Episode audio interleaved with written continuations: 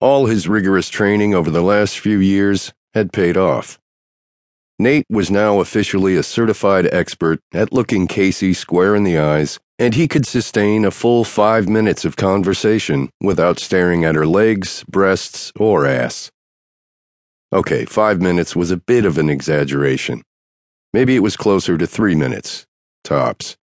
But in his defense, he'd worked his way up from lasting only 10 seconds without roaming his eyes up and down her beautiful body. Today, he was slated to earn his general stripes on this account because the blue eyed blonde looked absolutely stunning as she stepped off his plane at the New Orleans lakefront airport, her long, shapely legs on display in a red skirt and black heels. Damn. The woman was tailor made for her job as the head of a sex toy company. She radiated sex appeal. She adjusted the strap on her shoulder bag as she scanned for him, a hand above her eyes to shield the June sun that was shooting balls of fire. The small executive airport was relatively quiet today. There were only a few other guys in suits meeting passengers here. Nate was a guy in a suit too, but he ditched his jacket, loosened his tie, and rolled up the cuffs on his sleeves. When she spotted him, her lips curved up in a big smile, and she waved. She walked over to him, and damn, did she look fantastic from top to bottom. Eyes up, eyes up. When she reached him, she planted a quick kiss on his cheek, and the citrusy scent of her hair that was so very her drifted into his nose. You've completely spoiled me, I'm afraid. I can't ever fly commercial again after this kind of treatment, she said. The full treatment? He arched an eyebrow. And to think I've told the flight attendants time and time again to stop all the naughty play on my jet, but they must have been unable to resist you, he said dryly. She swatted him on the arm then laughed as he took her suitcase and rolled it behind him as they headed across the tarmac. The midday heat and omnipresent humidity pelting them from above.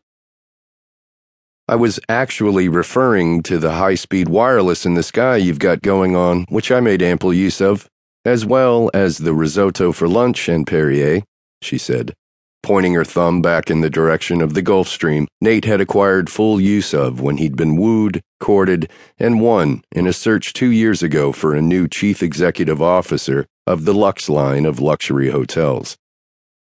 When they reached the terminal, they were greeted by a blast of Arctic air from the overactive AC units that were operating at full throttle in New Orleans these days.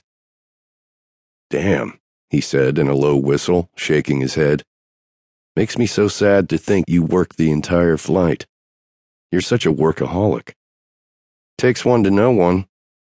Touche, he said, because they were equally addicted to their jobs. They both logged long hours and late nights, their midnight emails to each other almost always answered within minutes, and took countless cross country and transcontinental flights. Speaking of, are you ready for your meeting? She nodded, pushing a few loose strands of hair off her shoulder. Absolutely. I freshened up on the plane and brushed my teeth. Want to smell my minty clean breath? He rolled his eyes. I was actually referring to your proposal for the lingerie company, he said, slinging her previous words back at her. Oh, the partnership proposal for Grant. That teeny tiny little thing? She waved a hand as if it were no big deal but he knew how important it was to her. She turned serious. I reviewed it a few more times and practiced my pitch on the plane. I've got it down pat and I'm hopeful, she said, holding up her hand as she twisted her index and middle finger together, that he's ready to play ball. If you were a ball player, I'd give you a good luck smack on the ass as you ran onto the field. She raised her eyebrows and wiggled her ass, and yep, there it was.